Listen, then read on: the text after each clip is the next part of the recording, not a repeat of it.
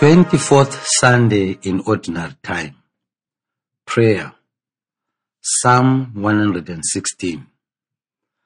I love the Lord because he has heard my voice and my supplications, because he inclined his ear to me. Therefore, I will call on him as long as I live. The snares of death encompassed me. The pangs of Sheol laid hold on me. I suffered distress and anguish. Then I called on the name of the Lord. O Lord, I pray, save my life. Gracious is the Lord and righteous. Our God is merciful. The Lord protects the simple. When I was brought low, he saved me. For you have delivered my soul from death, my eyes from tears, my feet from stumbling. I walk before the Lord in the land of the living. Reading the Word. First reading Isaiah chapter 50. The Lord God has opened my ear, and I was not rebellious. I did not turn backward. I gave my back to those who struck me, and my cheeks to those who pulled out the bed. I did not hide my face from insult and spitting. The Lord God helps me. Therefore, I have not been disgraced. Therefore, I have set my face like flint, and I know that I shall not be put to shame. He who vindicates me is near. Who will contend with me? Let us stand up together. Who are my adversaries? Let them confront me. It is the Lord God who helps me, who will declare me guilty. All of them will wear out like a garment. The moth will eat them up. Second reading. James chapter 2. What good is it, my brothers and sisters, if you say you have faith, but do not have works? Can faith save you? If a brother or a sister is naked and lacks daily food, and one of you says to them, Go in peace, keep warm, and eat your fill, and yet you do not supply their bodily needs, what is the good of that? So faith by itself, if it has no works, is dead. But someone will say, You have faith, and I have works. Show me your faith apart from your works, and I by my works will show you my faith. Gospel. Mark chapter 8. Jesus went on with his disciples to the villages of Caesarea Philippi. And on the way, he asked his disciples, Who do people say that I am? And they answered him, John the Baptist, and others, Elijah, and still others, one of the prophets. He asked them, But who do you say that I am? Peter answered him, You are the Messiah. And he sternly ordered them not to tell anyone about him. Then he began to teach them that the Son of Man must undergo great suffering and be rejected by the elders, the chief priests, and the scribes, and be killed, and after three days rise again. He said all this quite openly, and Peter took him aside and began to rebuke him. But turning and looking at his disciples, he rebuked Peter and said, Get behind me, Satan, for you are setting your mind not on divine things, but on human things. He called the crowd with his disciples and said to them, If anyone wants to become my followers, let them deny themselves and take up their cross and follow me. For those who want to save their life will lose it, and those who lose their life for my sake, for the sake of the gospel, will save it. Hearing the word. Making the right commitment. Frequently, believers have to choose between various commitments. However, making decisions regarding truly significant and all-involving commitments is not a matter of a simple selection of a most convenient option, but a decision that reflects the person's faith and relationship with Christ. The first reading features the third of the four songs of the servant found in the book of Isaiah. This song begins in Isaiah chapter 50 verse 4 with the words, The Lord God has given me the tongue of a teacher that I may know how to sustain the weary with the word. Morning by morning he wakens, wakens my ear to listen as those who are taught. In this song, the servant is someone who has been taught by God and willingly received this instruction. However, he also faced oppression and persecution. He was struck on the back. His bed was pulled out. He was insulted and spit upon. While the reason for this suffering remains hidden, we might justifiably assume that he suffered because of his adherence to the teaching he had received. Still the servant did not abandon his commitment, but faced his opponents with courage and determination. His trust and dependence on God together with the experience of God's presence gave him strength to persevere. Since God is on his side, the adversaries, since God is on his side, the adversaries are powerless. In the end, the servant will prevail, while the opponents will wear out like a garment. It is thought that Isaiah spoke of this suffering servant in the context of internal divisions between various Jewish groups who had recently returned from the Babylonian exile and who attempted to rebuild Jerusalem and the temple. These groups had different ideas about life in this new post-exilic era when they no longer had their own king and political autonomy. Some argued for close collaboration with the ruling Persians and advocated close ties with their pagan neighbors. Choosing this option meant undermining the identity of the Israelites as God's people and endangering their distinct way of life. Others preferred the path of strict separation and resistance to foreign influences. The servant in our passage was likely to have been a leader or a teacher who stood for the second option and advocated strict adherence to God and to God's law in which he was schooled. The phrase I was not rebellious reveals that he did not join the party of those who rebelled against God and God's ways.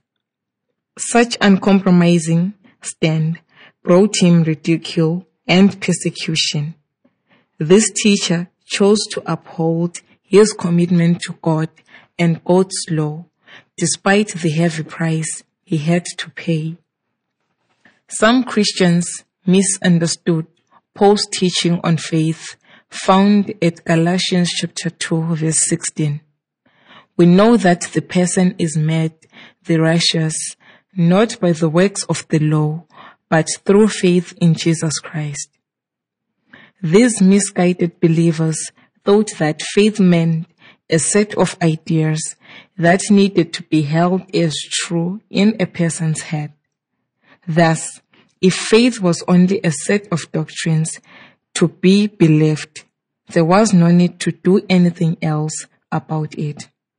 This was a misreading of Paul, who was speaking of works of the law, meaning the continuing practice of such Jewish customs as circumcision, dietary laws, purity laws, and observance of the Jewish feasts, among others. Paul never denied that faith must express itself in practical ways, particularly through love.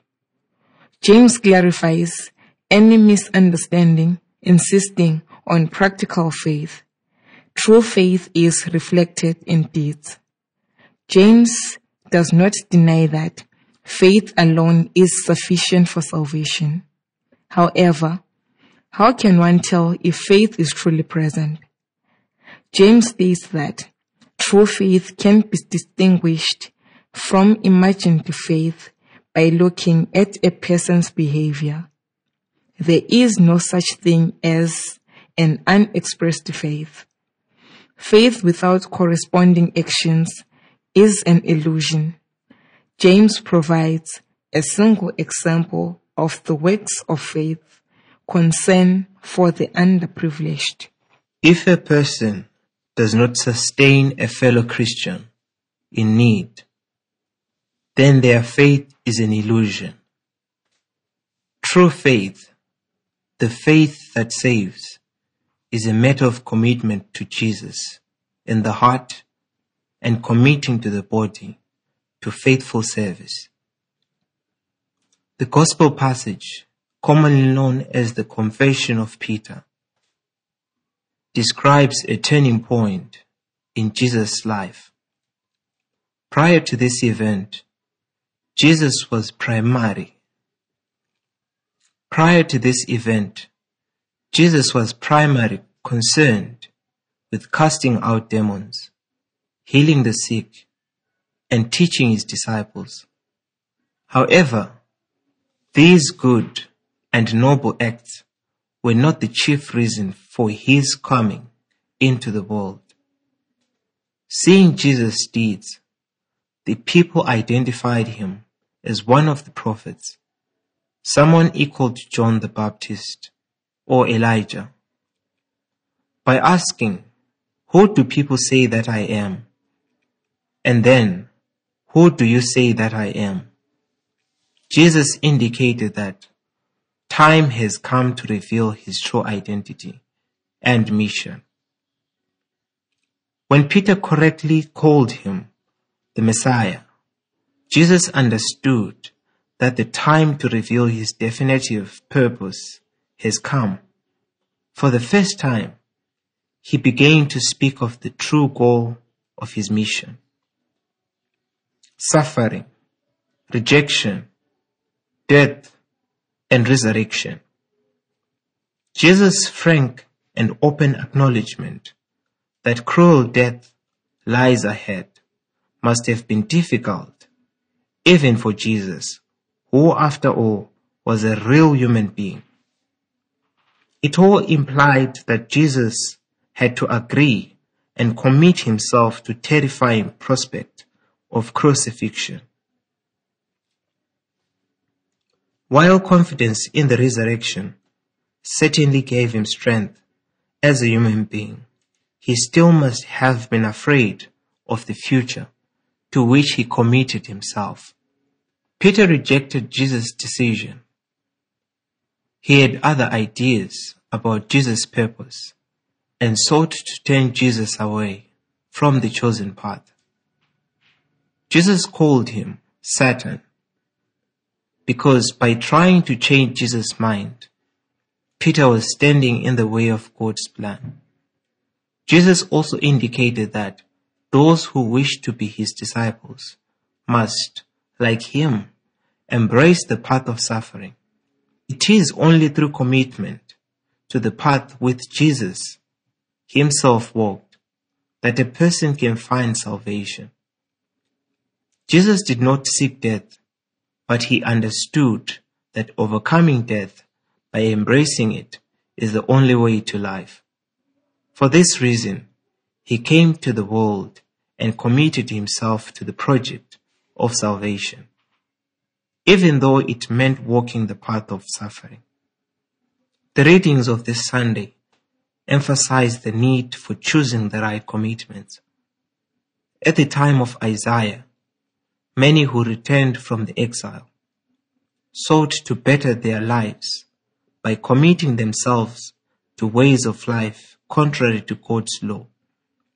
In the early church, there were many who sought salvation through faith without committing themselves fully to what faith required.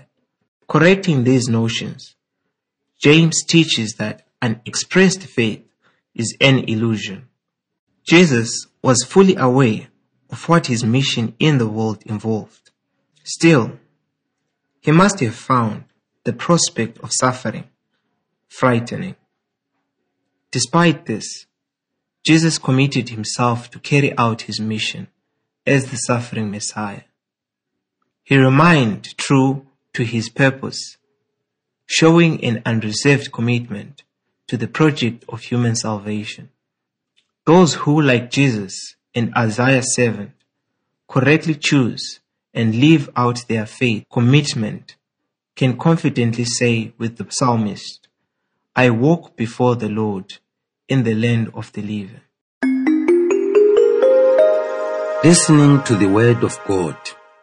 This Sunday's readings invite us to reflect on the theme of right commitments. Life is full of choices. We constantly face a web of options, voices, enticements, allurements that swing us left and right. Amid these, a believer must have a firm ground and stand by the choice he or she has made. The readings invite us to examine critically our choices towards making the right commitment in the end. The good news today is the assurance that the Lord is at our side as we make our faith commitments. The first reading shows the suffering servant having confidence in God's presence despite the oppression and persecution he was going through. God gives him the strength to stand firm and persevere. The servant's perseverance and commitment saw him rise above his opponents. He chose to stand by God's teaching and commitment dispelled, and his commitment dispelled the fear of running away. He was assured of God's protection. He paid the price for his commitment, but the reward was much greater. God is ever present in our daily lives as we struggle to discern between the voices that sway us. We need to call upon God's name whenever we are tossed by the storms of life. He will enlighten us to make the right decisions in our faith. Today's readings also invite us to demonstrate of our faith commitments through our actions. The second reading emphasizes that our faith must be visible through deeds.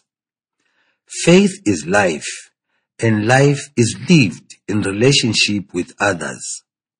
Our behavior, actions, and thoughts communicate our faith. Each day we encounter people of different walks of life. The hungry, the less privileged, the homeless, and the needy of all kinds.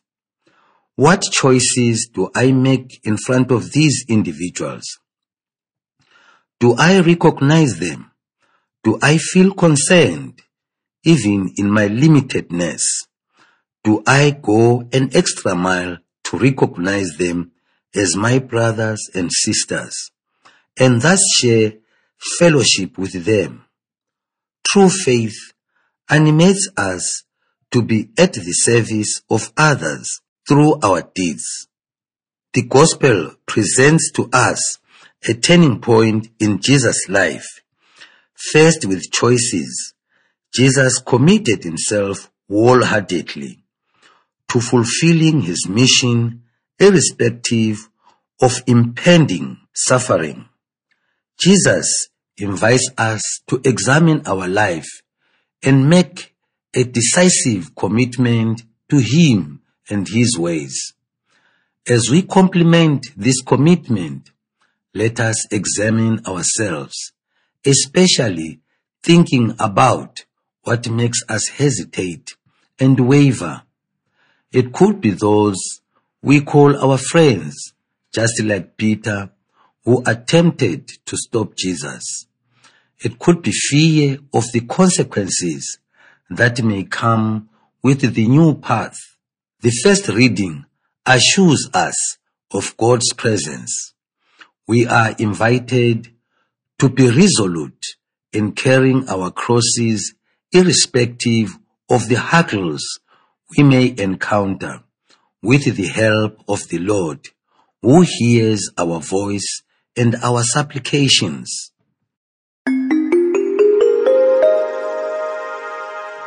He who chases two exiles loses them both.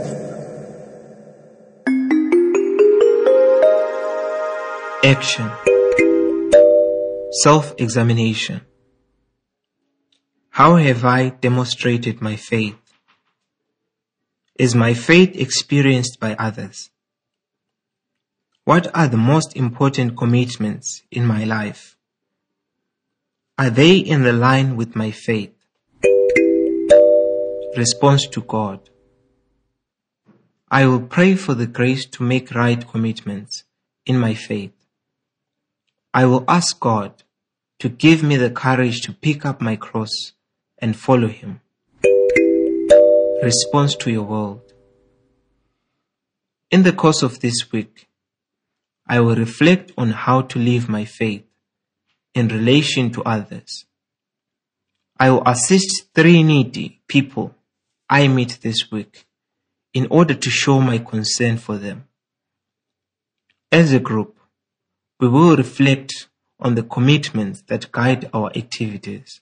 Is there anything more or different we can do to demonstrate our faith commitments?